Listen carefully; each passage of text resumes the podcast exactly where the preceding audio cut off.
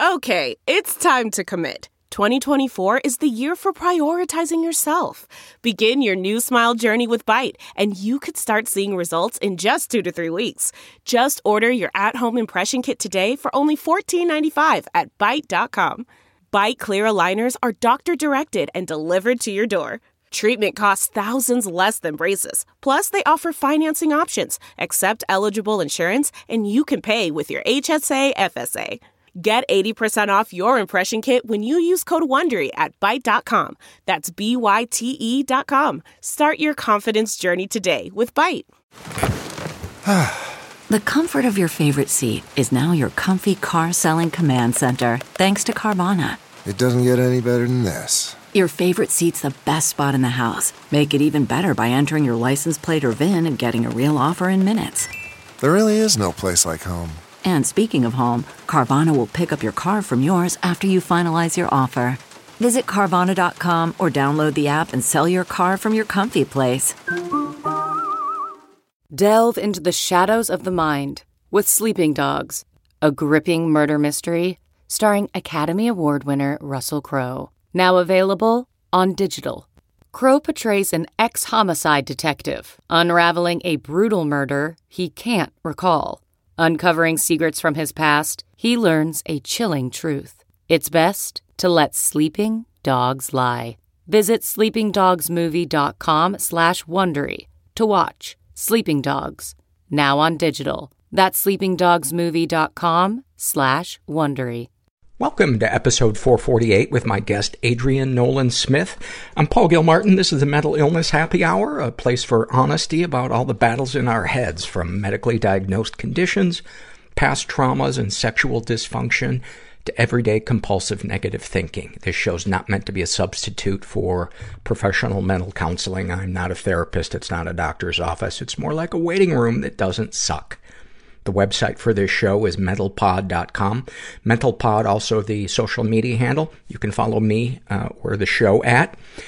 I want to kick things off with an email that I got from somebody uh, and they write, Paul, love the podcast, but there's one thing that concerns me. You tend to ask your non-white guests to talk about their race and ethnicity. That's not cool, Paul. I know you have the best intentions, but when you do that, you make it seem as if race and ethnicity are only relevant when talking to non-white people, thus making white the quote, default race. That's not cool. If you want to go that route, then have each and every one of your guests describe themselves, or only talk about it where it is relevant as determined by the guest. Let them claim their story. Uh, first of all, I appreciate any feedback that, that I get from, uh, from listeners.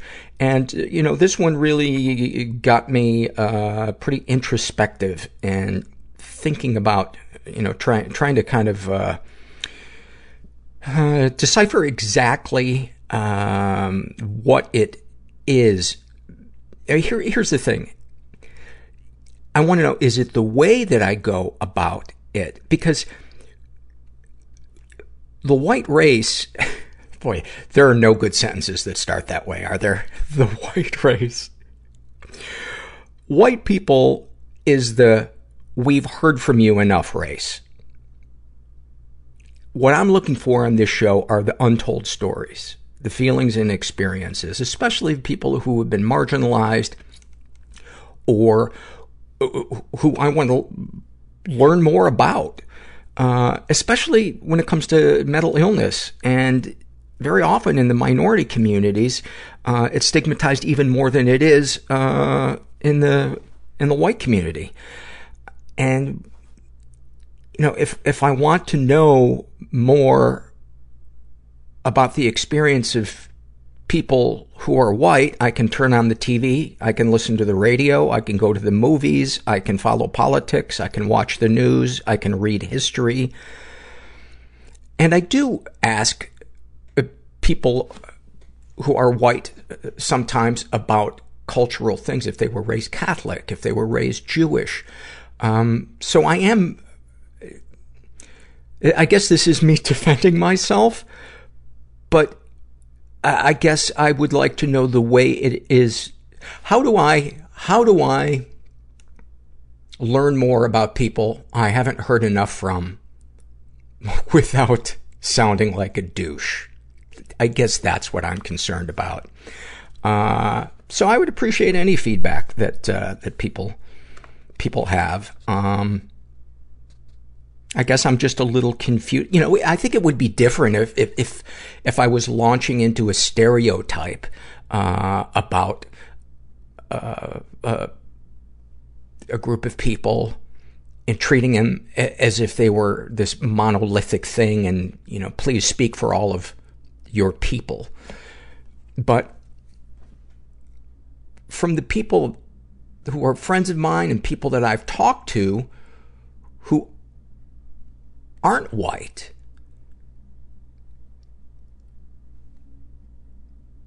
almost everything gets filtered through them being othered by society. So how do I talk about somebody? How do I get somebody to open about, up about being treated as an other without treating them like an other?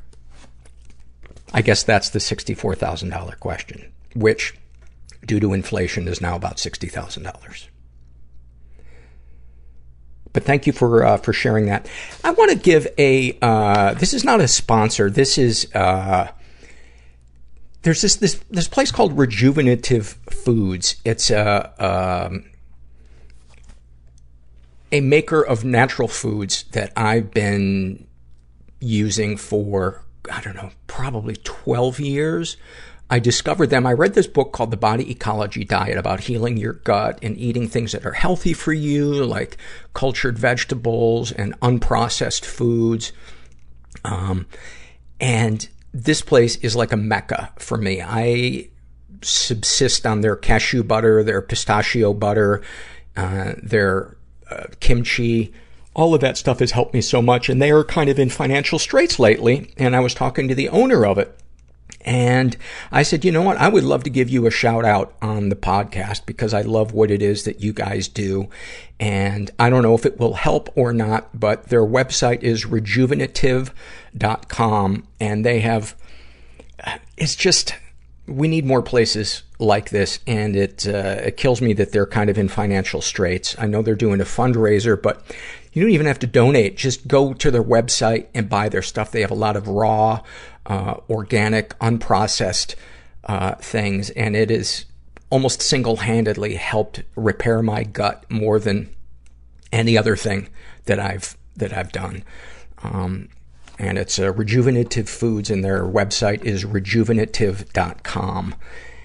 And I'll put a link to that under the uh, the show notes.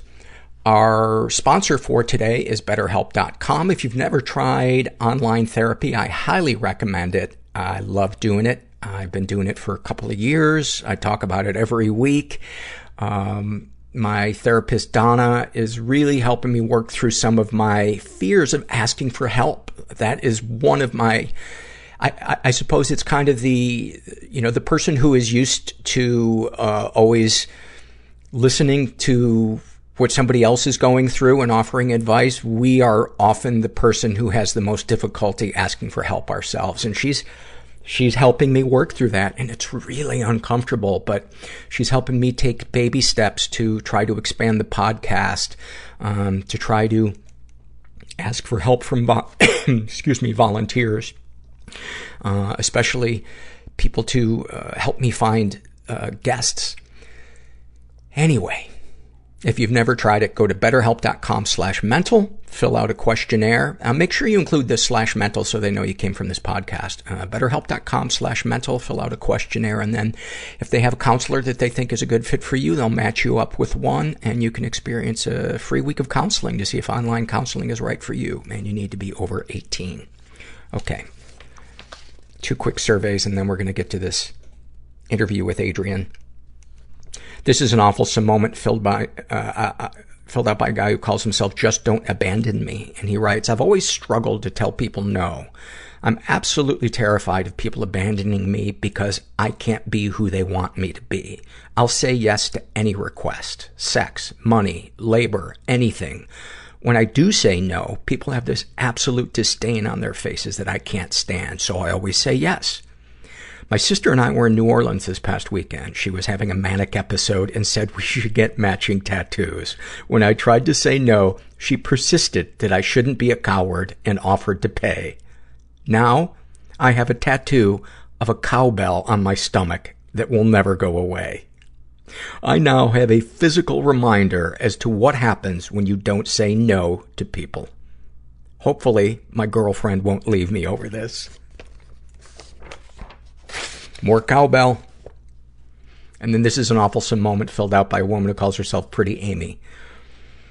She writes, the closest I ever came to committing suicide was on a Wednesday while driving in my Honda Civic about 14 years ago. I had a newborn in the back seat that was screaming incessantly. Doctors called it colic and offered absolutely no advice or explanation for it. Just hang in there and it will pass. If that baby was awake, he was screaming. Sometimes I would put him in the car and just drive because that helped him sleep and gave me peace for a few minutes. Not that Wednesday.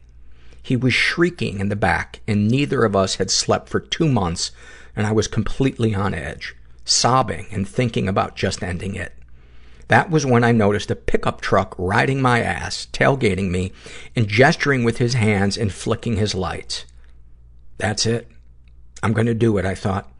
I'm gonna stomp on the brakes and be done with this shit. Then he flew around me and slowed up. He was about ready to curse me out when he saw my swollen, tear-streaked face, unwashed hair, and white knuckles. Kill me! I screamed out the window. Just kill me! The look on his face was anger melting into confusion. He was choking on words.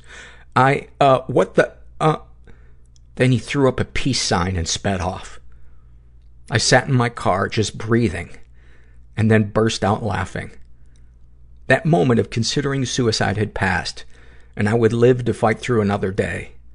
The baby continued screaming, but I kept the windows down and turned the radio up. Nobody's, cool and everyone's scared.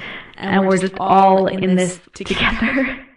There was no joy. Overeating. Apathy doesn't leave any marks Numbing out. Physically. I wish that I was a girl. Panic attacks were so violent. Rudderless. They were mistaken for seizures. Shot coke in my neck. The TV was talking to me. Romantically, I am becoming the woman that I feared. He said, there's going to be a second hunger strike. Nothing's real. And I'm going to die. Sometimes I just go, hey, I can't deal. Just beyond broken. I want out. You have to like fantasize about the person I'm with. I'm gonna stab him. Fucking someone else. It's okay to be different. That I don't want to die is a miracle. To be weird. I'm so happy to be here. I'm gonna help you one day. People are gonna love you for that. It takes a lot of work to heal. It's hard being a weird kid. Sometimes you don't realize how fucked up something was until you feel the opposite of it. You will just never see what you're not looking for. I didn't know how to break up with him, so I just transferred schools. I'm here with Adrienne Nolan Smith, who's a, a patient, uh, what would you call it? Patient advocate? Uh, uh, patient advocate. Mm-hmm. Patient advocate, which explained to uh, myself and the, the, the kind listeners exactly what that means. Sure. So it's actually um, a pretty new certification. Um, it actually just became a board certified exam that you could sit for uh, in March of 2018. So um, I um, had been working in the conventional healthcare world um, in the health tech space for three years, following business school and uh, before I launched my business. And I'd learned I worked with hospitals every week, so I was I learned a ton about the actual healthcare system and how it works. And so once I did launch my business and um, this certification, I just saw it, you know, pop up. I thought, wow, I should actually, you know, dump out all this knowledge that's in my brain about Medicare billing and, you know, sort of all these really intricate pieces of the healthcare world into something that I can actually be certified in. And should I actually want to work with people on a one-on-one basis or just in general, this helps to form the different things that I can offer to people as part of my business. So I did. What, what a much needed service navigating, uh, I know I'm preaching to the choir, but navigating the bureaucracy of the medical system and especially the mental health system is so daunting and so favors people with expendable income. It's, it's unbelievable. Well, and not just that, it, it forces you into making decisions about practitioners and doctors that are going to be paid for rather than who are really interested in helping you heal. Right. And so, you know, as I've said to people with different out of pocket expenses and HSAs and things like, you can see 12 doctors that are in network and if nobody helps you and then you finally see somebody who's really good at treating or understands how to get to the root cause of your stuff and it costs more like isn't that worth it? And i know that's you even you have to have cash to begin with to even make that decision but for a lot of people i think there's a there's a belief that you shouldn't really be paying for anything that rela- that relates to your health in cash um, when i think that's just simply not true, you know, to to really find exceptional people today who Yes. are going to be willing to work with you to heal. I, in an ideal world, we wouldn't have to, but Yeah. the yeah, the reality is, and it's why I do a PPO instead of an HMO, um, because I want to be able to. I've I've had enough surgeries and you know et cetera to know that yeah, there are some people out there practicing medicine that are not naturally curious and really can't wait to get home at five o'clock. And just see the next patient and make more money. You know, Yeah. if you spend more than 10 minutes with a patient, you're losing money, you know, so you have to look at the incentives and even good people respond to incentives. So, you know, that's just part of it, unfortunately. Uh, I want to talk about your story and your battle uh, with an autoimmune disease. Uh, you had Lyme disease, or is that considered an autoimmune disease?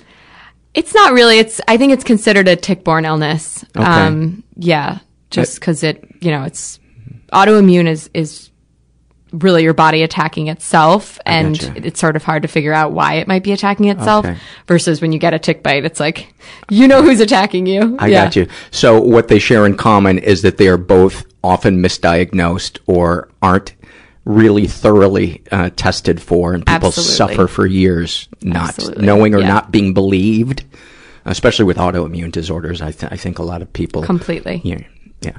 Uh, so share your your story with us, and actually lay the groundwork uh, for what childhood was like for you. What was uh, what are some moments from childhood or adolescence that you think have kind of informed who you are, or how you view the world or yourself? Yeah. Um, so my Lyme story and my childhood and view of the world are very connected because I was diagnosed with Lyme when I was 11.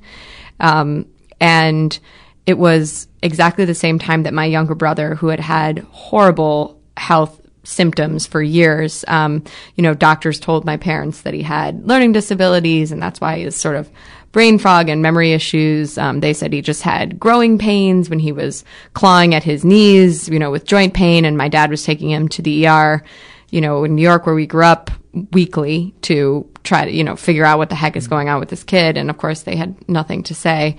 Um, and this went on for a long time. And it wasn't until he was diagnosed that they looked at me and said, well, she's been really tired lately and she can't remember anything. And she, you know, this is really unusual for an 11 year old to be so, um, lethargic and just kind of like spacey and out of it. And sure enough, I also had Lyme and we grew up, you know, going to Lyme, Connecticut in the summers.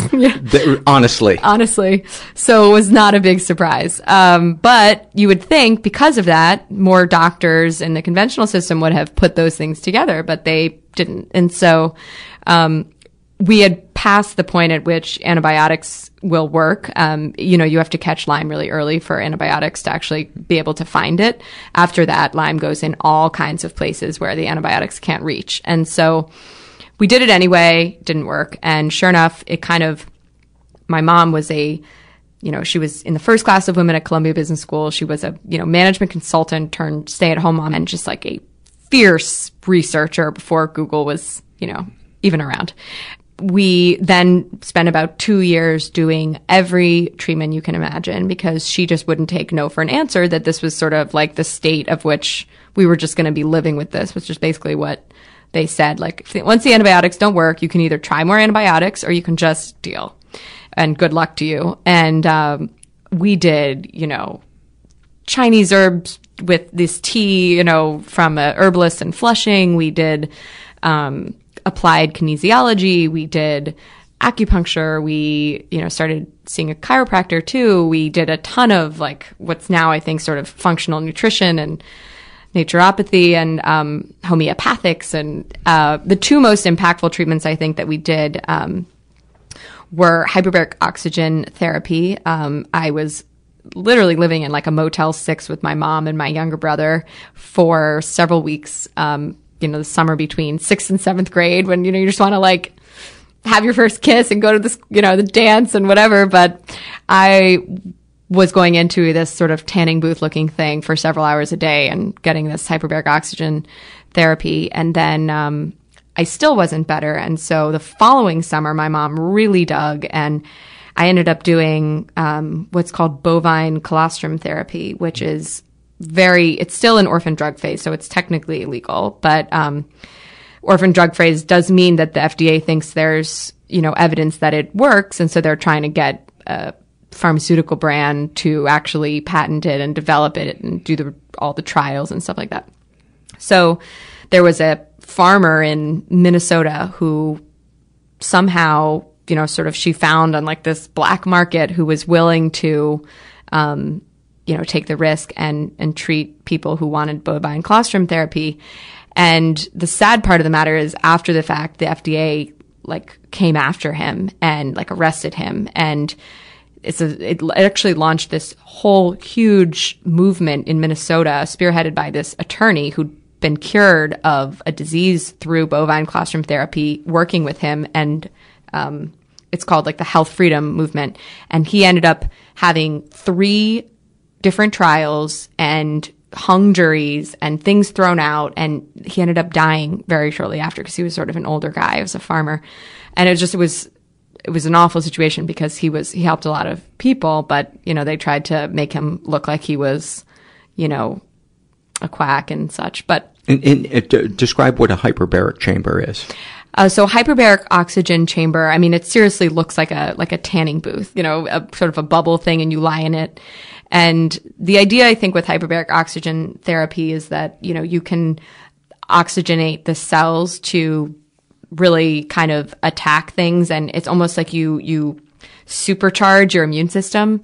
Um, and it will go and sort of be able to find the cells that are corrupted or if there's a virus or bacteria, um, like Lyme. So that was that treatment. And then the bovine colostrum therapy is, you know, colostrum is just the early stages of mother's breastfeeding milk. And so it's super rich with immune boosting and different things that, you know, that basically give you everything that you might need. Um, right. For, for immune protection and certainly fighting off disease. And cows don't get Lyme. And so, or their immune systems seem to be able to handle it better. So sort of by tricking their you know, reproductive system with my blood, which had Lyme in it, to create antibodies against it, and then I would be able to drink that. Um, it was sort of creating this like reverse immune loop. Um, mm. Because the problem once Lyme is really far in you is that your body doesn't know where to fight it. It's like not able to see it. The same way that, you know, cancer is masked. Nice. Your body's not attacking. It's the Al Qaeda of the body. Yeah it's very uh, it, it, nestles in there in those caves, and yeah, it's very hard to root them out. So, long story short, after that uh, treatment, I started to really recover, um, and I think coupled with everything else that I was doing, it's very hard to say what exactly the thing was that, you know, was the most effective. Um, but my brother took longer. He was so much more sick than I was, but we both recovered. And, you know, my mom was had a lot of health issues herself and so for her was all about making sure that we got better it was like her new job you know she just funneled all of her energy into that and really wasn't taking care of herself um, and so you know fast forward um, my second kind of major health issue uh, came when i was in college and you know i'd been because of the lyme issue my family had just completely changed the way we lived. You know, we, we only ever bought products at the health food store. We didn't, you know, really have dairy and gluten and all these things because my mom learned so much from that experience about how to really boost the immune system. And Lyme, you know, you can, a lot of people relapse. And so she always wanted to make sure that we were doing things that would keep it from coming oh, back. So it really only goes into remission It Yes. doesn't ever really Right. disappear. So, right. So it's it's inactive, like a lot of viruses and you know Mm-hmm. bacteria. So similar to like a herpes or an Epstein Barr, like it the the screener will come up on blood work and then they dive in further and see how many bands which basically is like a sign of activity right? Is it actually like taking you over? Do you have any co-infection? Stuff like that. So um, for the last you know 20 years, I haven't had active Lyme, so it goes into remission. But a lot of people relapse and they don't live the lifestyle that you need to live to actually keep it from coming back. And so once their immune system gets compromised enough, it can flare up. But uh, fast forward to when I went to, away to college, I stopped, I, I ate in a cafeteria, you know, three times a day for six months. And all of a sudden, I, I lost, I stopped getting my period. I had no idea why, but it was alarming after several months. And so I started to, you know, enter the conventional healthcare system, which I hadn't really done anything with since I kicked Lyme when I was like 13. So two years of going to different, you know, endocrinologists and gynecologists and trying to understand like what's wrong with me? Why is it gone? You know, cause it's a, I knew that it was a really good indicator of your overall health if you were not having it or having it. And, um, you know, nobody was interested in actually getting to the root cause of the problem. It was just like, take the birth control pill. You're fine. This Mhm. happens sometimes. Like, you know, really. Please don't make me open a book. Please don't make me in- open a PDF. Right. I'm like, can you just do some research on alternative treatments to, you know, pharmaceuticals? Cause like, I just really don't want to do that. I want to get to the root cause. Like, maybe it's something in my diet, you know, this and that. No interest. So my, after a year, year and a half, I finally, my father found a naturopath in New York for me to see. And I started working with her and she just looked at everything so differently. I mean, she spent 45 minutes just going over my blood work with me and explaining all these different components of it and talking about different experiences that I'd had with, you know, I lived in China when I was 16 and maybe that, you know, China gut and all these connections between gut health and hormones and that could have had something to do with it and whatever. And I did her program of, you know, really like a kind of strict diet and Chinese herbs and acupuncture, not like complicated stuff, but just like a different way of looking at similar, uh, you know, a specific protocol that she had come up with. And she said, you know, do this for six months, it'll come back. And like six months and a day later, it did. And, you know, it's been normal for, for 12 years since then. And that was like my strike two of like, what the heck is wrong with this system? Like, you know, this Lyme thing, thank God my mom and my parents had the resources to try all this weird stuff that worked. Um, but I was kind of ready to be done with, like, you know, you're in your, in middle school, you just think your parents are crazy anyway, but this really felt like they were really crazy.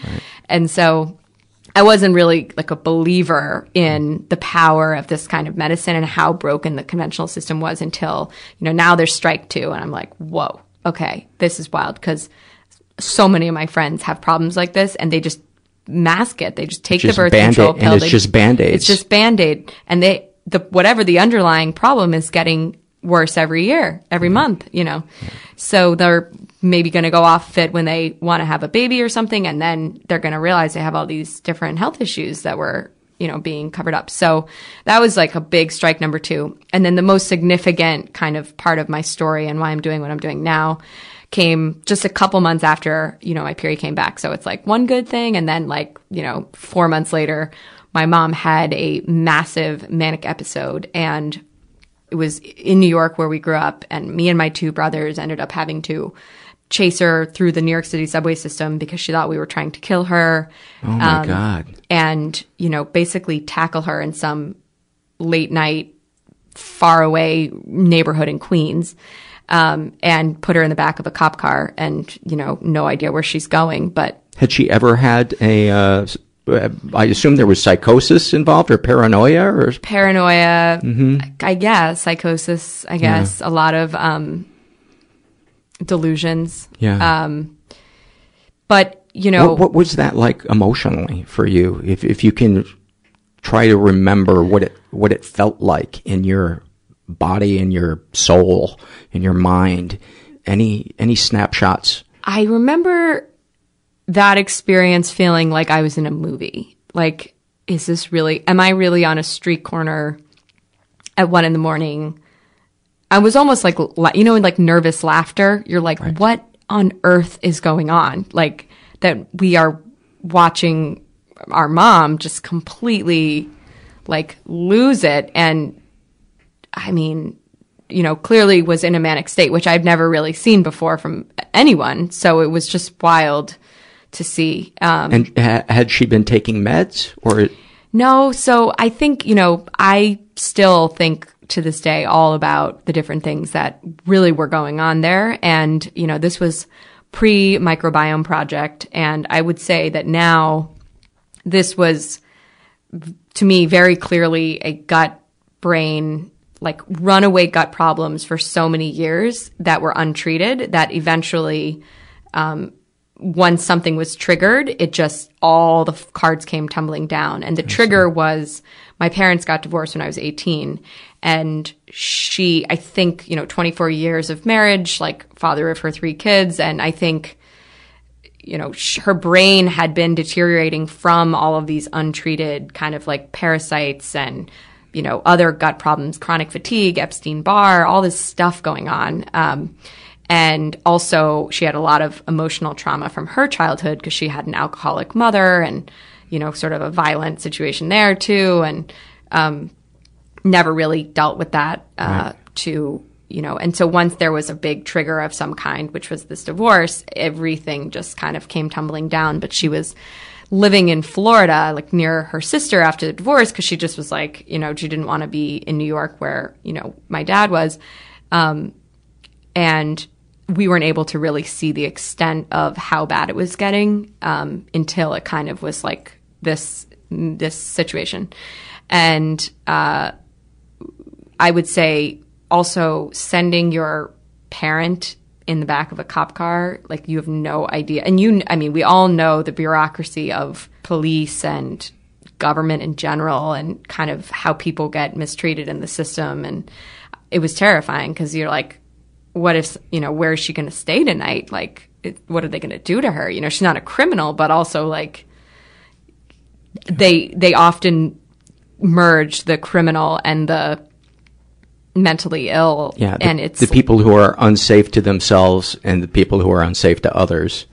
Right. Uh, and all she not, did was just try to run away from us, you know, so I, I was not sure that they were really going to be able to fully understand that she was mm-hmm. you know, a special case.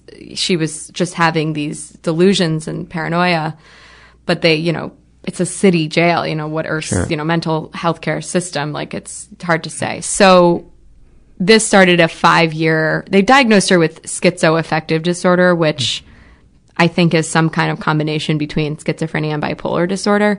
But to me, it's like what the heck does that mean? You know, it's it's like fibromyalgia. It just means you have these symptoms. We don't know what that means. We'll give it a fancy name, and but it's not. real still.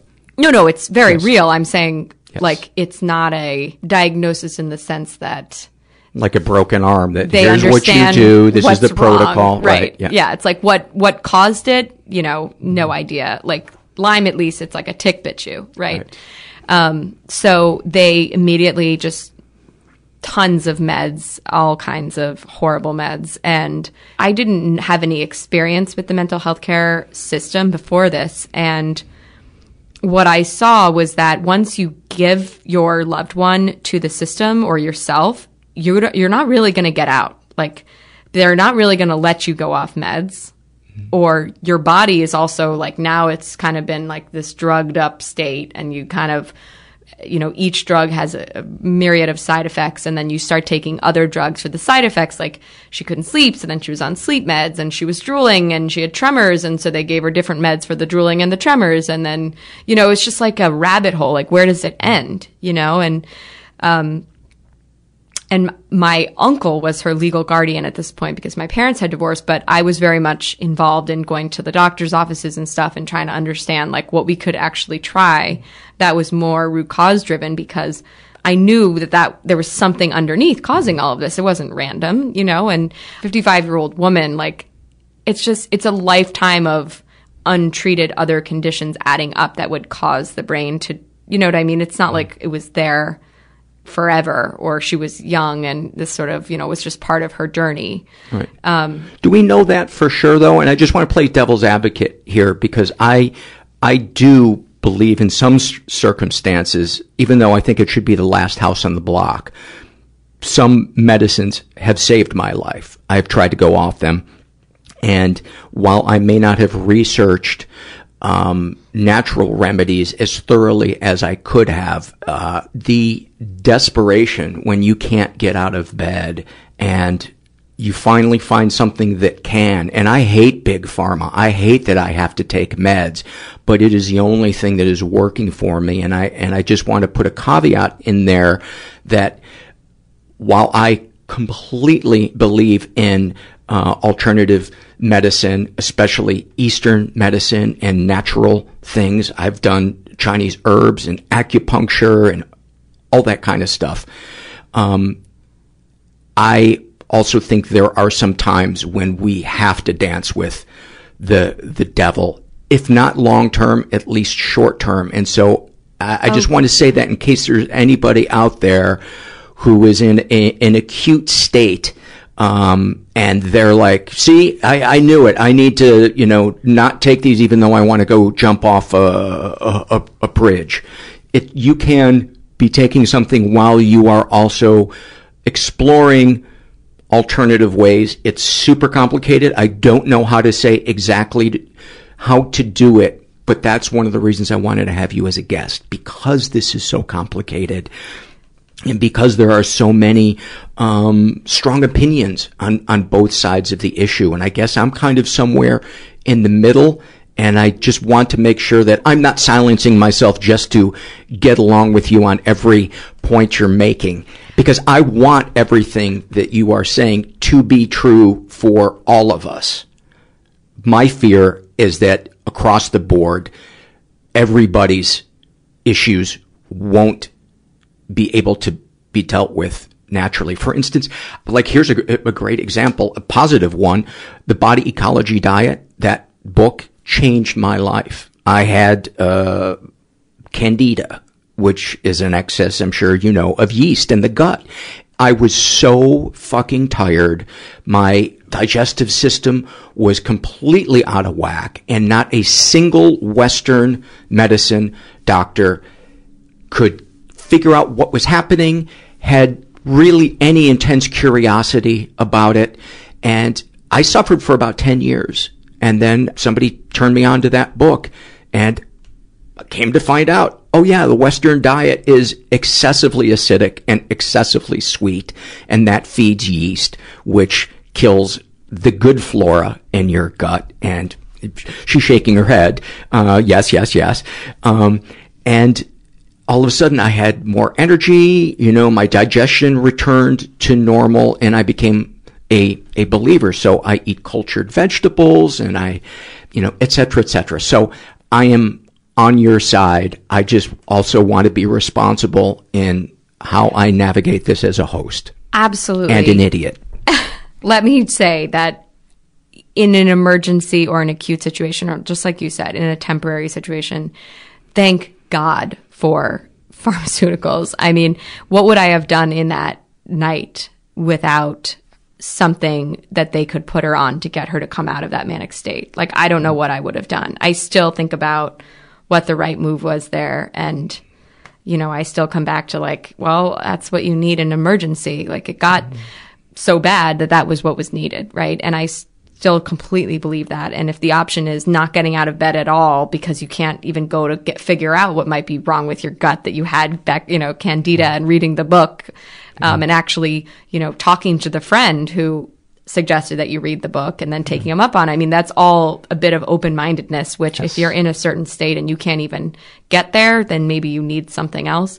Um, so I completely agree with that. I'm um, not saying that it's on people to, you know, say they're not going to do that and try to find a natural cure if the system really hasn't progressed to find that for them. Yes. And after my gut uh, got healed, I tried to go off my meds because I thought, well, the depression was coming from this. yeah. And I became suicidal and it was, yeah, it was a, a- a nightmare. And I, uh, was so close to like planning suicide. I was thinking about it so much. I, it suddenly occurred to me, oh my God, maybe this is the depression coming back. And I went back on my meds and within three days, I had returned to my normal self. And, uh, and it's why I started this podcast because this is so complicated. Yeah. And this needs to be talked about in a way that is detailed and nuanced, even if it is confusing and it's polarizing. Yeah. So I just felt like I had to get that. No, and I agree with there. you. And I think that my my stance now, because I take a hard line on people in the actual caretaking roles, the you know the system, the conventional healthcare system, need to come at it from a root cause analysis. Yes. That's really where I support the use of more like these integrative modalities is because at least those kinds of practitioners that are using those modalities are trying to actually heal the root cause instead of band-aid them. And so that does not mean there isn't a role, like I said, in, in acute situations Yes. or when you just haven't figured out the thing yet, right? Like you got you got the first layer with the candida, but Hmm. the next layer you haven't, you know, found the right person to help you get there or the right book or the whatever. And so what are you going to not to do anything for your health between, you know, person A, candida, and person B, maybe, you know, the depression. So no, you absolutely need to keep functioning. And so, you know, the drugs is what's needed, then that's Yes. absolutely what's needed. Um, and, you know, I think the people who take control of their health and can really understand what they need and when they need it are already doing better than a lot of people who are just like, okay, they said I should take this, I'll take this. Yeah. Um, but so long story short, five years of in and out of different facilities. She was probably in five different inpatient stays. At one point, she ran away from a facility near the DC area, and my dad had a missing person ad on the news. Oh my god! For her for three weeks. And was she taking uh, meds as as prescribed? I doubt in that three week period. Right. Um, But she, you know, she felt awful. Uh, when she was on them. Yes, Yes. They made her feel awful. And she was drooling and shaking and she couldn't sleep. And she just was, she could hardly speak. I mean, and she was a super Oh, high functioning, you know, Oh my God. like I said, you know, first class of women at Columbia Business School, management consultant, like not, you know, not old enough to be like losing her marbles. And she was not able to hardly converse. And, um, that was terrifying to watch when your parent is like shaking feebly. I mean, I don't, I, it must be so hard for people who, who, when their parents become elderly to, to watch that deterioration. But I was, you know, in my early twenties. So that was just like, I wasn't ready for that yet. Your world must have felt so upside down and unsafe. I can't imagine. well yeah and i kind of had to all of a sudden also be the like adult navigating her care Right. and ah. stuff and trying to find the answers so it was like you know not only dealing with a tough thing but then also having to like be the one that's like okay we're going to figure this out. We're going to go here and what did the doctor say? And you know all this stuff. And meanwhile i'm like oh my god this is just so intense and terrifying. But she eventually um december 13th 2010 she took her life. And I am so sorry. thank you. But it's you know it's been seven and a half years so i can speak about it now but it was you know just to the point where she felt like she wasn't really even a person because she was so drugged up. And she also really felt like she couldn't get off those things in a way that was going to not leave her in a manic state occasionally and also that her family was going to really like let that happen. And she just you know she was so depressed. And you know suicidal ideations are you know a side effect of a lot of antipsychotics too which is really kind of ironic Mhm. um, and seems like should not be the case Yes. Uh, for for a lot of people, not not for everybody. Some they work great. Uh, and apparently now the DNA testing that they do can really help eliminate a lot of the trial and error uh, that would otherwise be a nightmare. Uh, I had a reaction to Abilify that was nothing short of horrifying. It was fantastic for a month and then like a light turned off and it went into nothing but suicidal ideation, anxiety, and insomnia. And um, I had been doing the dance with meds long enough to know okay, this one is not working for me, take myself off it, let my shrink know what's going on, and be patient with the process. And after about three months, I finally felt like, okay, you know, now we can try something else. And I did eventually find something else, but it, yes, uh, the reaction of any particular med to any particular person uh, can be so widely different and really awful or fantastic and life changing. Yeah. So I think, you know, the, the potential side effects are, you know, you've heard a commercial, like there's a laundry list. It's and a joke. Just, it's a sketch. It's so crazy. Yeah. It's like you kind of laugh and then mm-hmm. it's like it hits close to home and then you're like, oh my God, like my parent is like one of the potential side effects. Like this is not good. And I would say also she had just like lost hope. You know, she didn't want to live like that. It was, she was barely alive in the way that she was, you know, so drugged up and she just felt like, I don't want to do this anymore. And, you know, I don't, that was her choice and I don't blame her for it. But I mean, I obviously wish she had not made that decision. Um, and so I was, you know, I was, it was a couple of days before Christmas and, uh, she was supposed to come to New York to, to Christmas with us. And she had written us all, you know, suicide notes and, you know, made presents and everything. And just, they were left in her apartment, I think, in Boston where she was living. Um, and then, you know, coincidentally, I had, I was working at IBM at the time and I just knew that that in marketing and like huge, you know, marketing program. And I knew that wasn't my calling and I wanted to do something where I could actually, you know, make a difference in the world and make it hopefully better place uh, in some way. And I started, you know, I didn't know what that was. So I started taking the GMAT and I thought I was going to go to business school and I'll figure it out there. And so I had my applications were due about two weeks after her death. And I was just totally thrown. Like I didn't know how to actually write essays and wow you know get all my recommendations together and like like doing laundry during that time is challenging right. yeah so i mean i was like i didn't think i was going to get to do it i you know i didn't think i was going to pull it off um, and i did my friends were really incredible they you know three in the morning editing drafts and just trying to you know, help make it happen. And, and what a great example of the importance of a support system, whether you are the person who is experiencing it or you are someone left in the wake of it or in the wake of it as it's happening. It is so important to tr- not try to do it on your own and think that you can keep recharging your battery.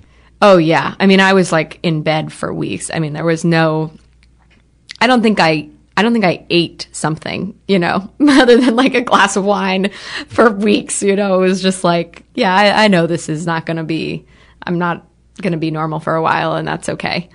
Um, and my friends were really terrific and helped get a couple, you know, applications out the door. Luckily, I'd done enough, you know, up until then. Um, so I ended up, I told myself at that point, if I get in anywhere I've applied, I applied to three schools or something, I will go and I will use it as the opportunity to change my career path and fix this crazy healthcare system in whatever way that I can, you know, mm-hmm. be of service to it. And my success with integrative medicine, both with my Lyme and then with my, forget what the actual term is for losing your period, but um, amenorrhea, that's what it's called. Um, just had shown me that, you know, when you really take things into your own hands and you're working with people who are determined to get to the root cause of it, and you might have to work with a number of different kinds of doctors and practitioners to get there, but when you keep fighting, like, my experience was that you can get to the root cause of it in those two instances. And when I sort of trusted that these, you know, notable doctors at notable hospitals, like McLean is very, you know, famous hospital in Boston, and that's where her doctor was. And I thought, oh, they know what they're doing. You know, they'll be able to figure this out, or they'll see the signs, or they won't keep her on these drugs forever like this. I mean, this must just be temporary. Um, that it really failed me. And so that's another large part of why I am a patient advocate is that if you don't like not trust nobody, but you know, you are really in the driver's seat and all of these different doctors and practitioners are replaceable. And if you don't have somebody working with you who is determined to lift the hood and do the heavy lifting of trying to figure this out and be curious and, And be passionate curious. and let you know that they are on your team and that you are not an inconvenience to and them. being open minded to different things they might not know about and being open to, you know, talking to a practitioner who does or reading that research or let's try it. I mean, if you're, you know, if you're meaning you're the family and the patient are game, then so am I. That should be, you know, willing to do whatever. And, and I had a lot of conversations with my mom's doctors over those five years about things I had more experimental treatments that I had read about that were more natural, that were more curative. And what did they think about that? And basically saying, my family's like, this is not a solution, what you've done here. So we're trying, we're open to other, Right. let's try whatever. And they were very, you know, like, I don't really know about that, but, um, yeah, I'll look into it. Like, of course they never do. Um, There's such a condescending attitude of Western medicine towards Eastern medicine, and there's certainly a lot of charlatans on both sides, but um, just that prevailing view that you know we do it better here. Right. We know or it that's all. like the other. You know, it's it's Right. similar to, you know, it sounds like to what's going on with the political climate now. It's this very polarized Yeah. the other and like not even trying to understand or have a dialogue as like why do you think that way? Like you know, show me examples of why like my way doesn't work. Oh, okay, Mhm. actually maybe that's a good in- example or something. You know, it's I have a friend whose life was saved by Chinese herbs. His kidneys were shutting down and they could not figure out why. And somebody said to him, you should go see this guy. He's American, but he studied uh, Chinese herbs in China. And, um, he treats terminally ill cancer patients. And he went in to see this guy and he looked at all the meds that my friend was taking and he said, okay, uh, stop taking this one, stop taking this one, keep taking this one, stop taking that one, mixed them up these herbs and said, you're going to feel worse for about seven days and then you're going to start to feel better. And he did. And it fixed him and saved his life. Absolutely saved his life. He had gone from like 200 pounds to 130 and nobody had any idea what was, Yeah. what was going on. But go ahead. that's a great example. I now, with my brand Wellbe, film stories of health recovery uh, through integrative medicine. Um, it's just it, the, what you hear when people fully heal, and the stories of how many people dismiss them or sent them out in a rabbit hole of different, you know, taking out half their colon without addressing. You know, maybe you have a gut problem. Yeah. You know, it's like, oh, your colon's not working. We'll just remove it. Yeah. You know, that was literally said to a girl that I interviewed, and she was like, "Excuse me, like, don't you want to know why it's not working? Like, you know, she, oh, well, we'll just take out this section."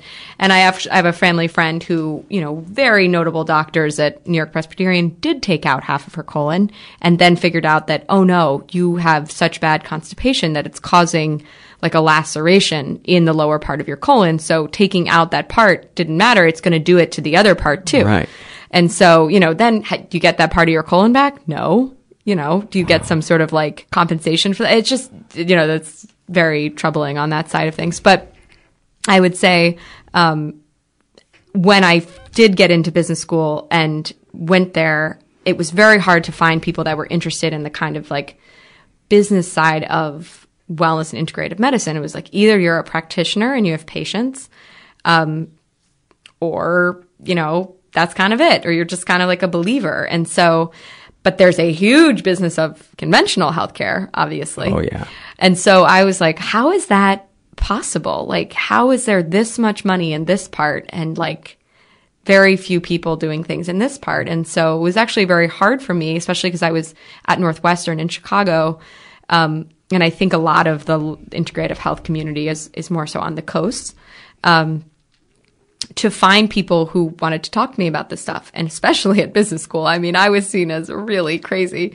Um, and I thought, you know, I'm not a giant hippie. I'm not like a woo woo flower child. Like that's the stigma, right? Like, Mhm. but I just believe in like getting to the root cause of health issues. Like, if, if I take these medicines, do I have to start referring it to as Mother Earth? right.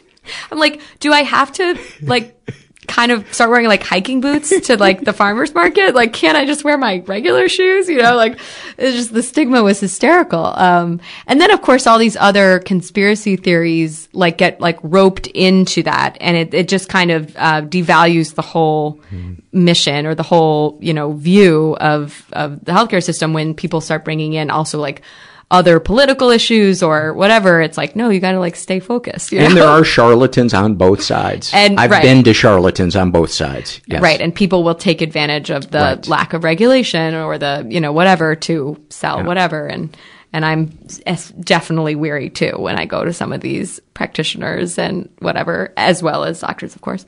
Um, so I left business school and I was sort of like, I don't know how I can start a business in this right now. It seems, you know, this is sort of before Instagram.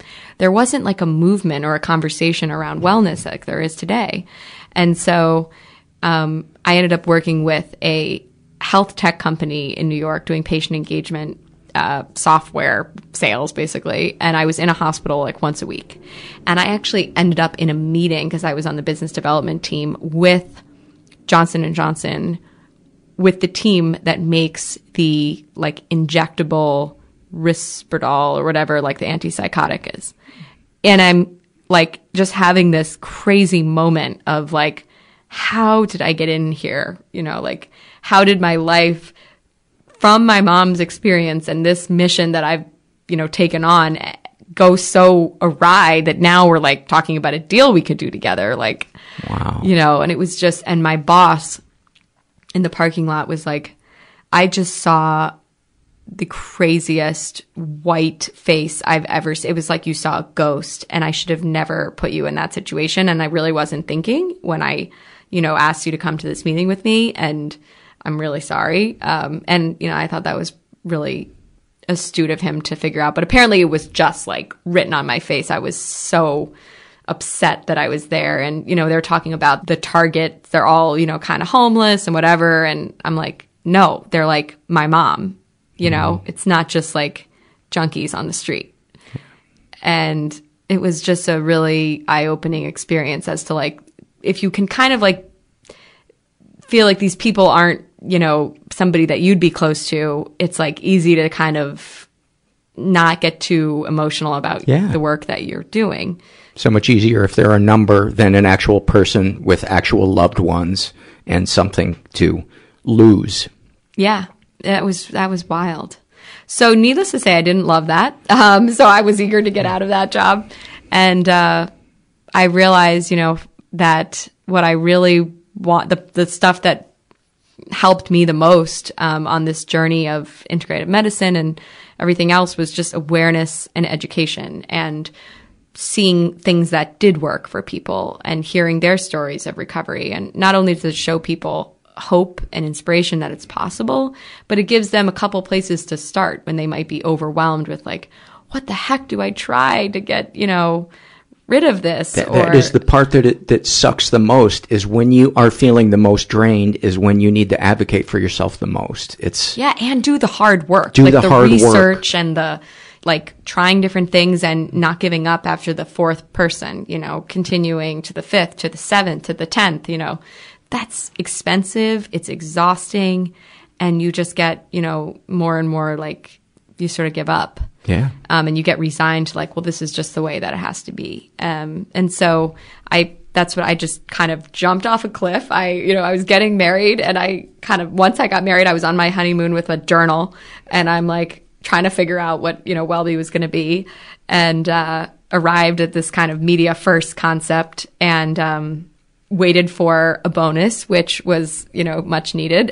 um, and then a week later, you know, left to, to create it. And I've been, you know, filming sort of these experts that sit at this intersection between, you know, wellness and healthcare and functional medicine and stuff, as well as these stories of patient recovery and, um, for, you know, a little over a year now. So it's been a wild, a wild ride. But part of it has also been now that I've, you know, gotten my patient advocate certification and I'm going through this, that people not, they want to hear the stories that I'm telling, but they also want to hear my story, which I didn't really tell very much, um, ever really About your mom and about yourself. myself or my mom. You know, a couple friends here and there knew I'd had Lyme, but I didn't really talk about it in a public way.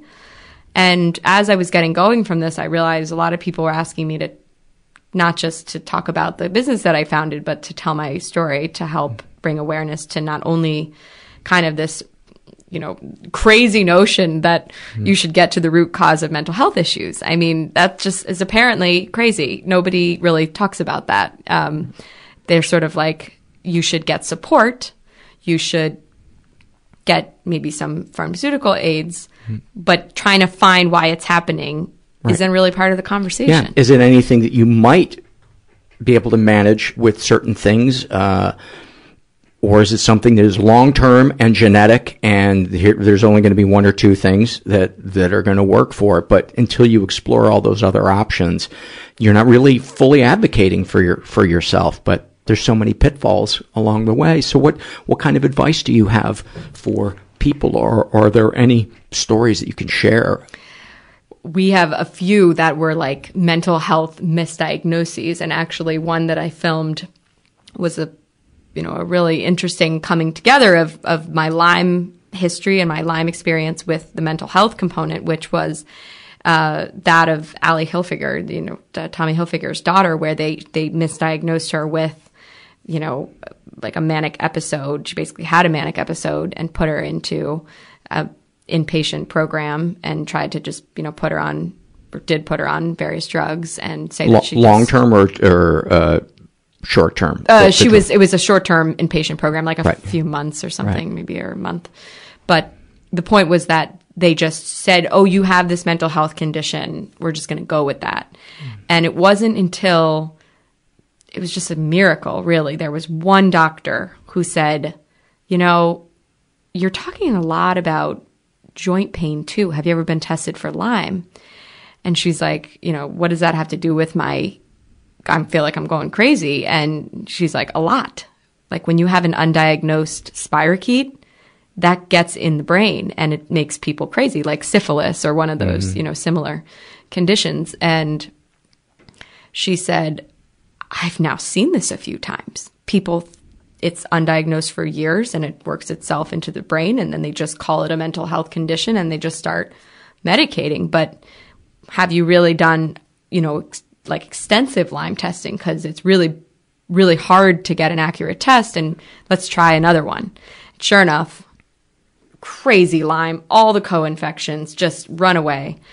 And it took so much work i mean another 10 to 12 different practitioners to get Lyme out of her body in another like 10 years. But wow. she's fine now and she's no, no, you know, trace of a mental health condition. Is she wearing cargo shorts?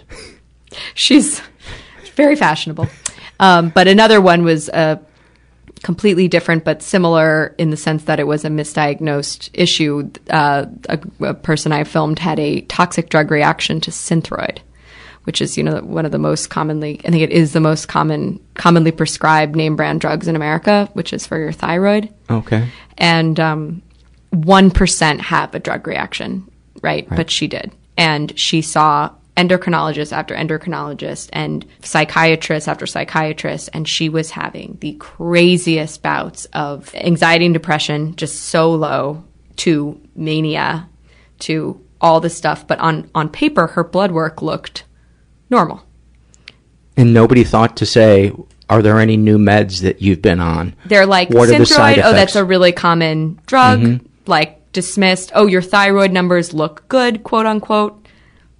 It's not that. It's all these other things. You're having a hard time. You're really stressed. Like they just made it about like everything else. And she's like, no, I do not feel like myself. I mean, these are crazy swings. Like, yeah. And you're a hysterical lady. That's your problem. Yeah. I mean, she was like 25 and they're just like, oh, you're just like being dramatic, you know, whatever.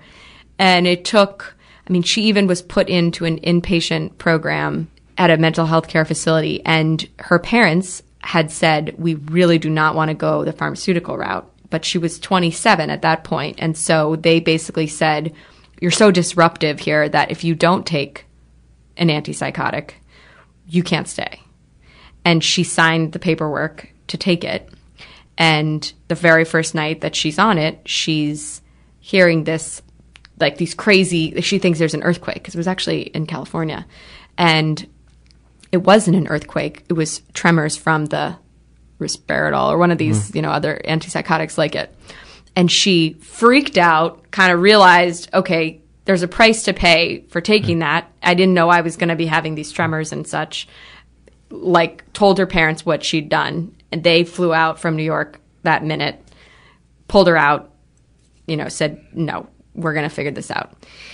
And it was a long road after that, but she was put with somebody referred her to a i think more functional or integrative uh, endocrinologist out in stanford you know there's all these fancy doctors in new york and she's seen them all and yet this very random guy with a tiny practice you know out there ends up saying this is a synthroid we're going to put you on a natural thyroid supplement. And we're just going to see what happens.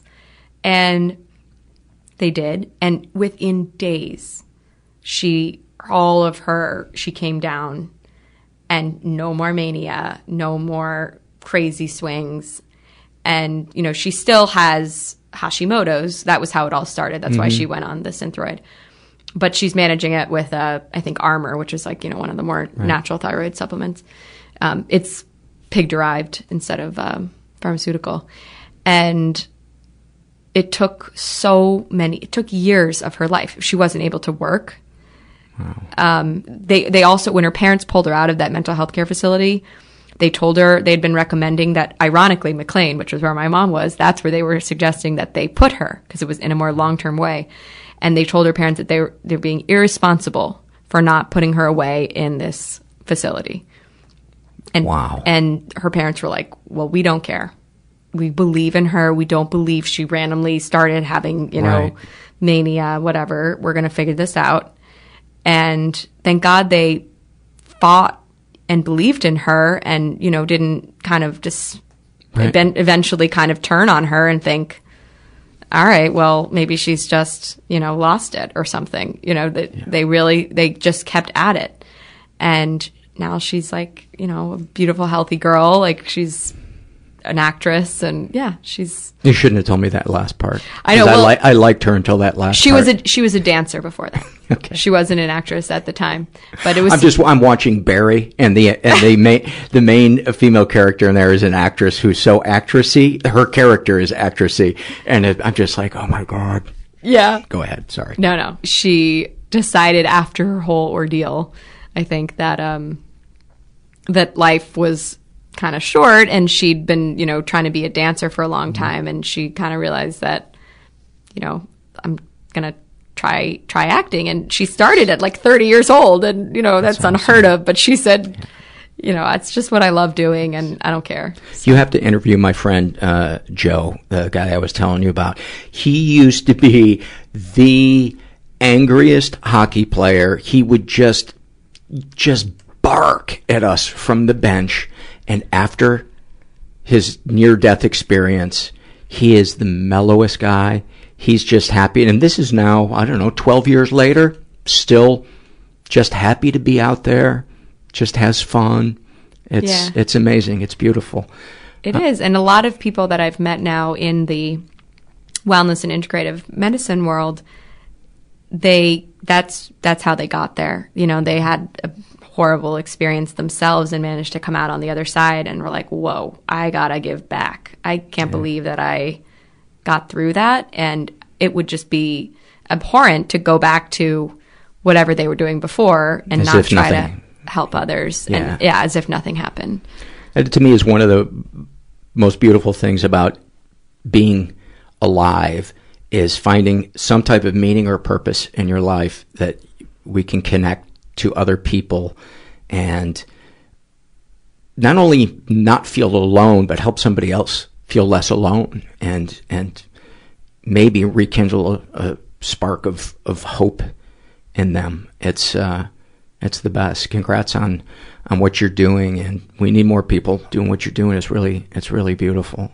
Thank you. And obviously I feel the same about what you're doing. I think there's a lot of people out there who, you know, I, t- I talk a lot about what's wrong with the system, but that doesn't necessarily help somebody who's really struggling at that exact second. Um, and I know that it's a very complicated topic Yes. and everyone's just trying to do their best they can. But my belief and where it comes together with my problems with the healthcare facility and when people actually get better is when they actually feel empowered to do so and when they advocate for themselves and they feel worthy of getting better Yeah. and are like, no, you know what? This is my show. Thank you so much for playing, but you can just leave now. I'm going to go to a different doctor who's going to be more interested in, you know, working with me the way that I need to be worked with. And that is like turning on its head a lot of our preconceived notions about the doctor patient relationship. And it's like, mm-hmm. yes, sir, you know, I'll just take this pad and I won't really bother you for any more questions. And, you know, and I've completely changed the way that I, you know, I, biggest pain in the ass now. Yeah. But I'm just like, this is what I need. And here's my 47 questions. And you're going to mm-hmm. w- walk me through every single one of them. And if you don't have the answers or you're not interested to find them, thanks for playing. But Yes, I'll be I'll writing be on a- my way. Yeah. I'll be writing a review on you on Yelp. or, just like, you're not for me. You know, I'm oh, going to no, go find we gotta someone. take them down. We gotta.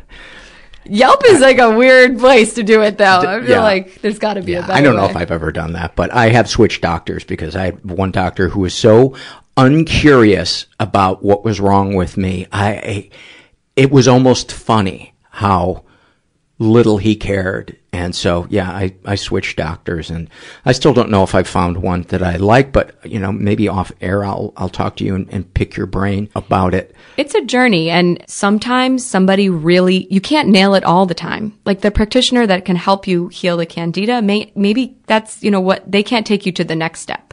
But that doesn't mean you couldn't, you shouldn't stop searching. You're on a journey, you're peeling back the layers. Like the sort of nirvana of perfect health is underneath, and you gotta like keep, keep at it. Yes. You know, and it does, it's not a one and done experience, and, you know, when I think when people switch the perception of that, you're more willing to do the work. You're like, okay, I'm not quite there yet on my thyroid, but man, did I figure out my Yeah. back pain or, you know, whatever it is that people are dealing with. And and there are so many things where Western medicine is amazing at, you know, reconstructive surgery and you know, uh, orthopedic surgery and, and, and stuff like that. But oh my gosh. In an emergency, you better believe I want all the Western conventional medicine there is. Yes. You know, I mean, Yeah. what they can do now with laparoscopic surgery and It's in utero unreal. and with, you know, all these injuries of the veterans coming back from war and putting them back together. And I mean, it is truly remarkable and immunotherapy for the cancer stuff. I mean, I'm having surgery as we speak right now. You can't even see it, but there's a stint in my leg.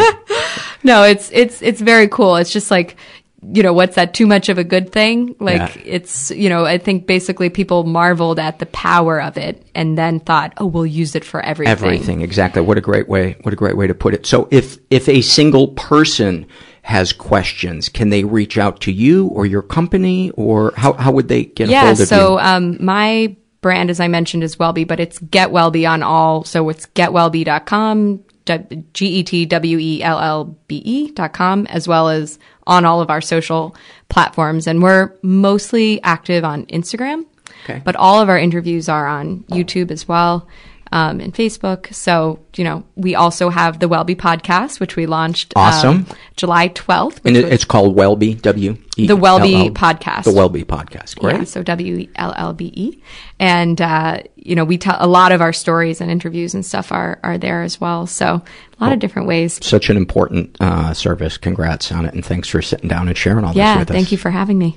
Many, many thanks. And we'll put the links to all her stuff up there. Uh, today's episode is sponsored by Roman. Uh, if ED is something that you suffer from, guys, uh, there's a really simple, convenient way to get a prescription for ED medicine. And it's by using Roman. I use them and I love just being able to do it from my computer if I need a, to refill a prescription. Um, you will have a doctor ask you some questions and then you can get a prescription that you can uh, get refilled. And it's nice. It's shipped to your house. It's super affordable way more affordable than it was when i was trying to get it through my insurance which i pay a ridiculous amount for. So uh, just go to getroman.com slash mental and you'll fill out an online visit. And if your doctor decides that treatment would be appropriate, they'll prescribe genuine medication that can be delivered in discreet packaging right to your door with free two-day shipping. Uh, nobody likes to talk about erectile dysfunction. Well, I do, especially on elevators. Uh, but it's important to get checked out, and and it it it can affect your relationship, and uh, it's something that I'm glad that I am not embarrassed about, and that I get help for, because it's uh, it shouldn't be a big deal. And with Roman, it's easy. So just go to getroman.com slash mental to get a free online visit and a free two-day shipping. That's getroman.com slash mental for a free visit to get started. getroman.com slash mental. Today's episode is also sponsored by a new podcast called The Untitled Dad Project. And there's a writer named uh, Danielle Kastner, and she never knew her dad. Her dad was never in her life. And she got his email address, and as she was beginning to draft him a message, he died before she could send him anything. And being a writer, she thought, well, let's make a story out of this. Let's, let's find out the details of my dad's life, why he wasn't in my life. Who was he? And let's treat it as if it's a story that we are writing. So we can look at genre, plot, foreshadowing. Let's talk to therapists. Let's talk to the, reverend who officiated his funeral. So each of them can help us sculpt this script of my dad's life and how it's affected me or not affected me. And spanning four years and eight chapters, The Untitled Dad Project is a surprisingly funny, honest, and unflinchingly intimate investigation into the grieving process by way of the creative process. Join Untitled Dad Project because we owe it to ourselves to tell our own stories, even if we have to write them ourselves. Chapter 1 premieres July 8th, which is past already, and chapters drop weekly. Listen and subscribe to Untitled Dad Project wherever you get your podcasts. Let's get to some surveys.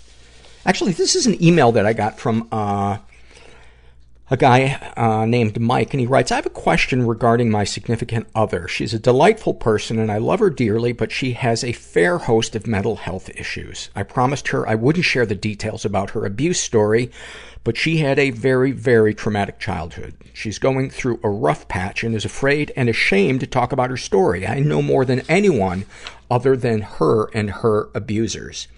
She has gone to therapy before, but never really opened up there, so it was never that helpful. Any idea on how to help her get help? And I wrote back and said, Mike, this might sound counterintuitive, but start by getting help for yourself, because very often when we're in a relationship with people who are deeply wounded and, quote, stuck, we become so focused on them that we ignore what's going on inside us.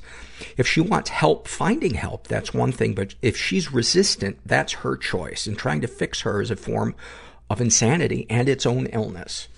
And a lot of times we're just replaying out something that happened in childhood that we were, you know, where we were wishing somebody would change.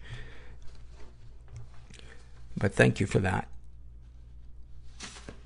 This is from the uh, sexual abuse or violation of a young male by older female survey. I don't think that, I don't think the name of that survey is long enough. And this is filled out by uh, a guy who calls himself covert incest survivor. And he writes, I'm a survivor of covert incest perpetrated by my mother. It started when I was seven or eight, and it continued up through my 30s in various forms and degrees. Uh, I've told counselors and therapists and a few close friends, but it's not something I bring up with most people I know, even though it's one of the most significant influences on my personality and life. I once told a close female friend who actually worked with my mother in the same office, and the friend said that she didn't believe me because she, quote, knew my mother from working with her and couldn't believe she would do something like that. I don't talk much to that friend anymore. Yeah, I've, I experienced that too from a uh, neighbor lady who just did not want to believe that um, that was my experience. Uh, I've always felt intensely claustrophobic and suspicious when most women flirt with me, even when I understand that it's harmless and I can walk away from it or shut it down anytime I want. Sometimes I freeze, but inside I can feel myself trying to escape and retreat. This has made loving sex pretty much impossible. Do you feel any damage was done? Yes. I have deeply negative associations with sex and sexuality, and for as long as I can remember, I've been unable to maintain an erection when having sex, even with women I'm genuinely attracted to who care deeply for me. I think it's my brain's way of keeping me safe, because when my mother was behaving seductively, I instinctively knew it was deeply discur- disturbing and disgusting. So my brain short-circuited my sexual response as a way of protecting myself and therefore incapacitating my penis. Either that or it's a reflection of the discomfort and suspicion I feel when someone wants to get close to me. Or both.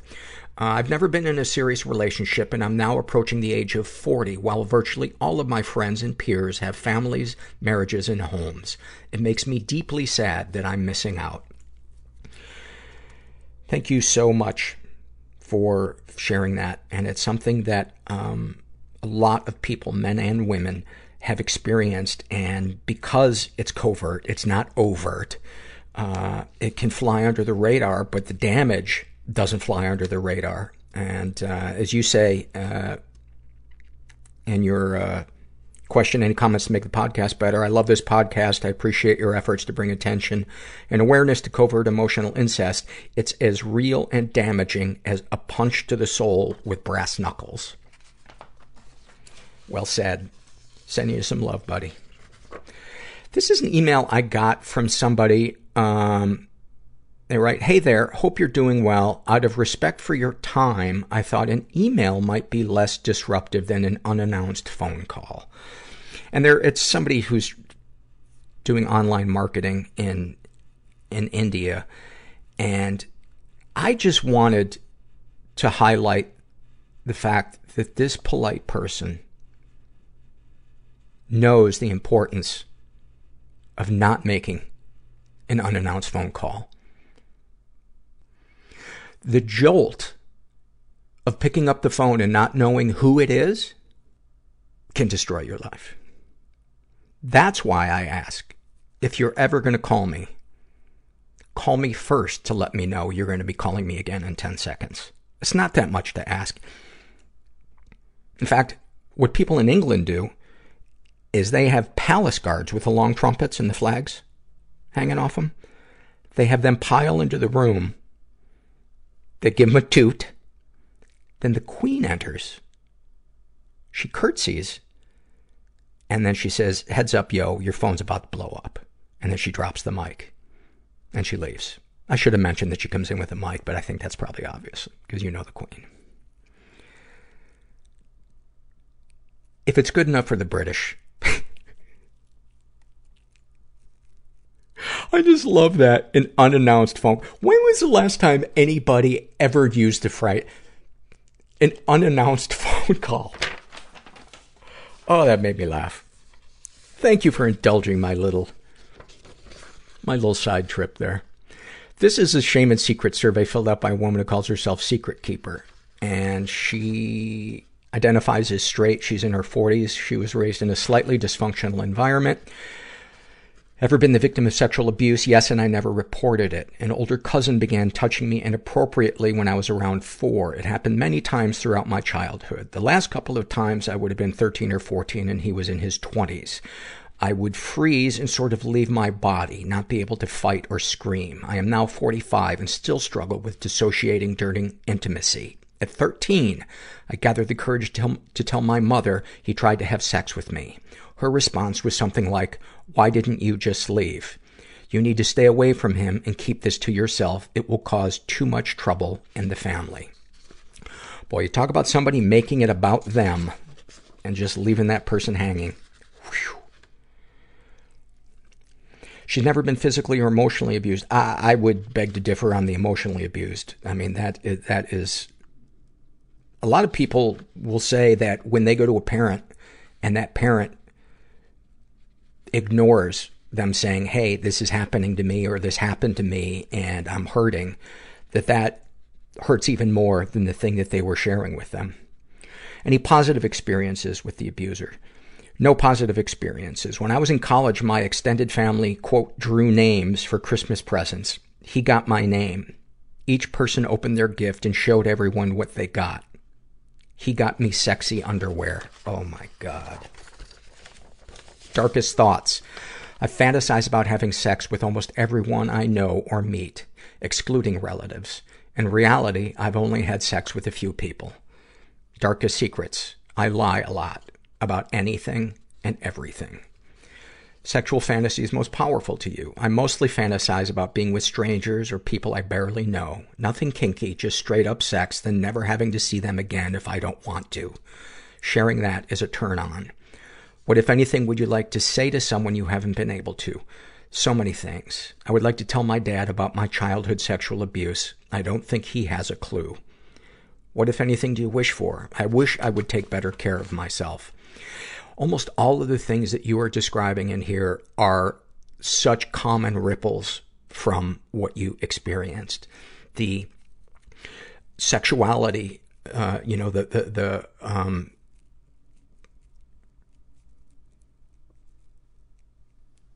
the most powerful sexual fantasy being sex with strangers and being turned off by having sex with somebody that you know. Um, struggling with self-care. That's a really, really common thing for people who experienced neglect or abuse in childhood.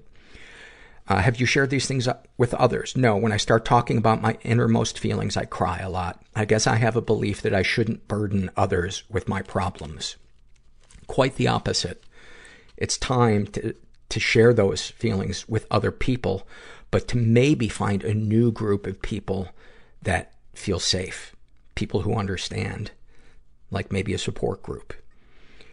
How do you feel after writing these things down? It's obvious to me that when my mom told me to keep my abuse a secret, it set up an unhealthy pattern that I have not been able to break. You deserve some unconditional love. You know, we all do. And for somebody who's experienced what, what you have, you know, it could very well save your life. But even more important than that is, is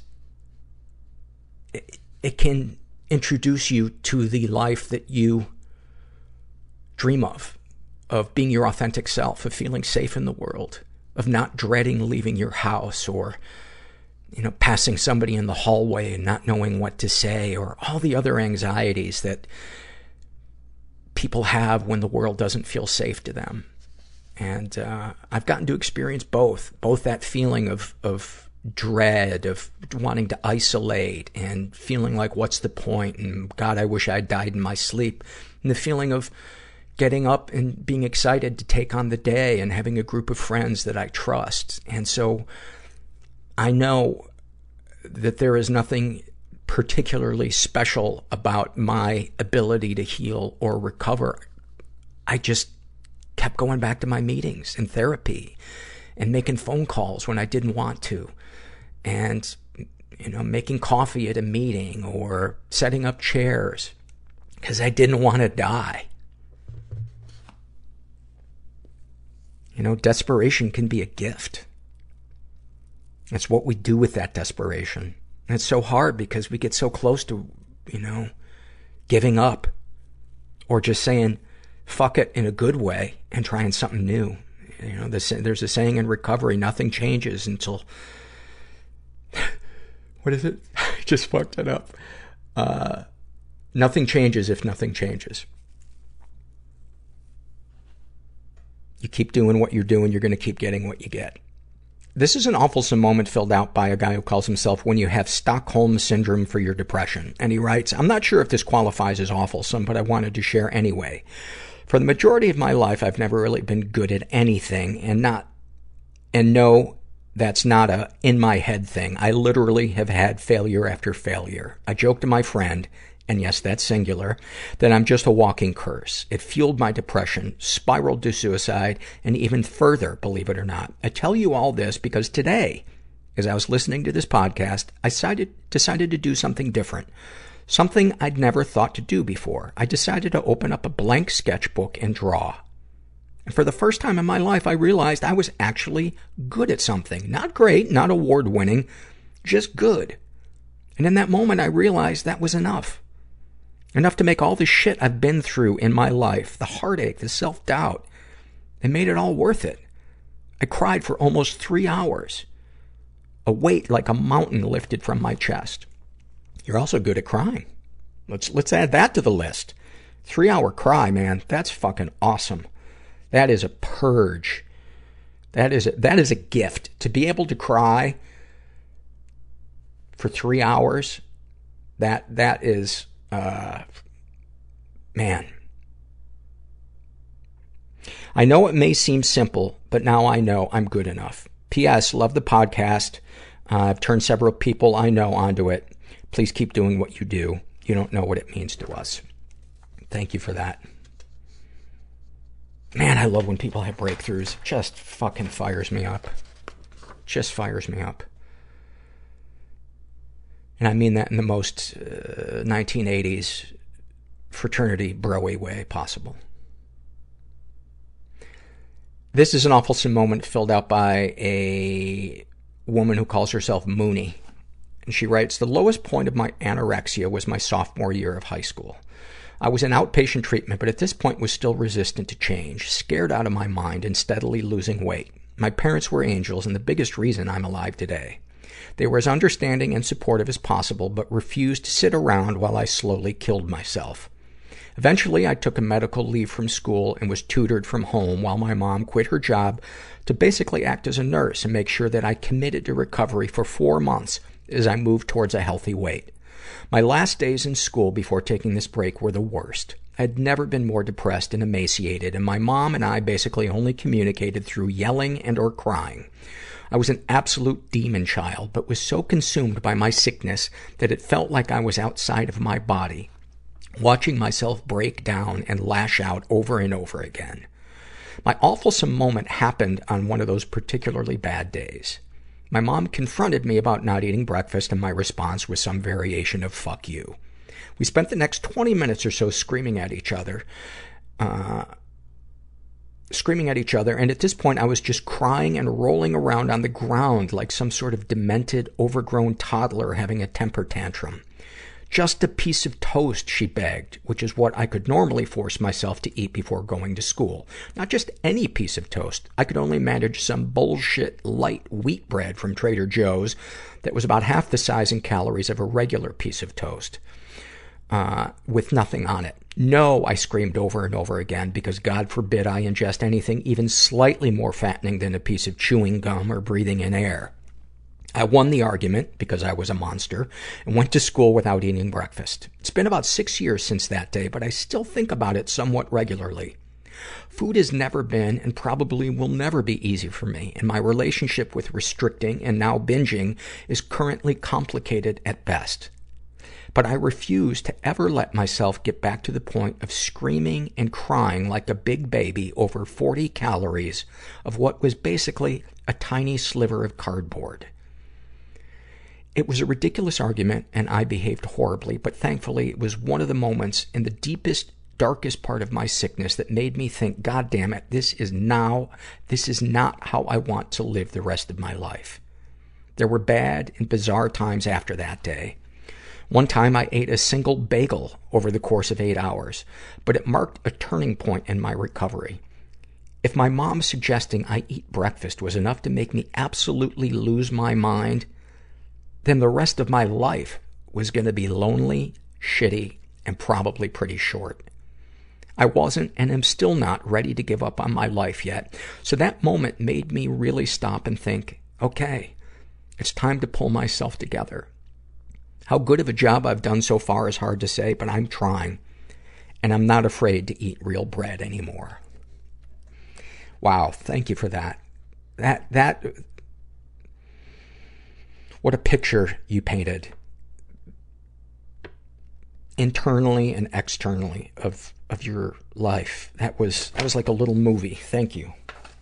Thank you. And I love that you're honest about the fact that it's, you know, recovery is, is hard. It's a lot of two steps forward and one step back, but life does get better and it is worth that effort. And it's never as bad as we make it out in our brain what recovery is going to look like, what getting healthier is going to look like, what taking the suggestions from healthy people who know the issues that we're struggling with, be they professional or, you know, a peer who's a little further down the line in recovery. This is an awfulsome moment filled out by a woman who calls herself LBJ. This is our, our last survey. And she writes, My partner and I are coming up on our anniversary. I've been thinking a lot lately about when we began dating. I truly do fall more in love with him every day, but the moment I realized I was in love with him was after we'd had sex for the first time. We used a condom, and when we were done, we couldn't find it. It slipped off and was stuck inside me. This had never happened to me before. I was mortified. I sort of casually and discreetly, question mark, yeah, right, uh, in parentheses, started fishing around inside my vagina. But I couldn't feel it at all. We searched the bed. Nothing. Then he looked at me, laughing, and said, I could try. So I sat down on the bed, opened my legs, and he went in. After a few moments, he felt the condom, and with some finessing was able to get it out. We were laughing hysterically, but I was still embarrassed. Then he said, that was kind of hot. I felt this deep sense of comfort, like he wasn't even capable of judging me, and I just knew I was in love. He still makes me laugh that hard, and I've never felt even remotely judged by him. P.S. We gave up on condoms. Oh, you guys are the best. Just the best. It's, this week in particular, it, it, the surveys just made my, just made my week. And, um, thank you for all the, the ways that you guys contribute to the podcast. People that are monthly donors, you're a godsend, you know, cause advertising kind of comes and goes. And, um, we can always use more more monthly donors. I don't know how that went from a uh, thank you into a plea for more monthly donors, but um, thank you uh, for filling out those surveys. And if you've never filled them out, go to our website mentalpod.com and and fill out the surveys. It's a as you've heard over the last hour, it's a really big part of the show and um, is so compelling if you're out there and you're stuck, you are not alone. Not by any stretch of the imagination. And the very thing that you think makes you different and so far away is actually the thing that connects us. But we can't see that in other people when we're just passing them on the street. And if we don't open up and we don't start connecting to people, we never get to experience that. We never get to discover that. And that to me has been really the, the silver lining of life is having to connect to people to save my life and then realizing, oh my God, I wouldn't have discovered this if I hadn't had to do it to save my, my life. And now I get all these awesome tools to use in other parts of my life. Anyway, you're not alone, and thanks for listening. Everybody I know is bizarrely beautifully Everybody I know is bizarrely beautifully fucked up in some weird way. Bizarrely beautifully fucked up in some weird way. Bizarrely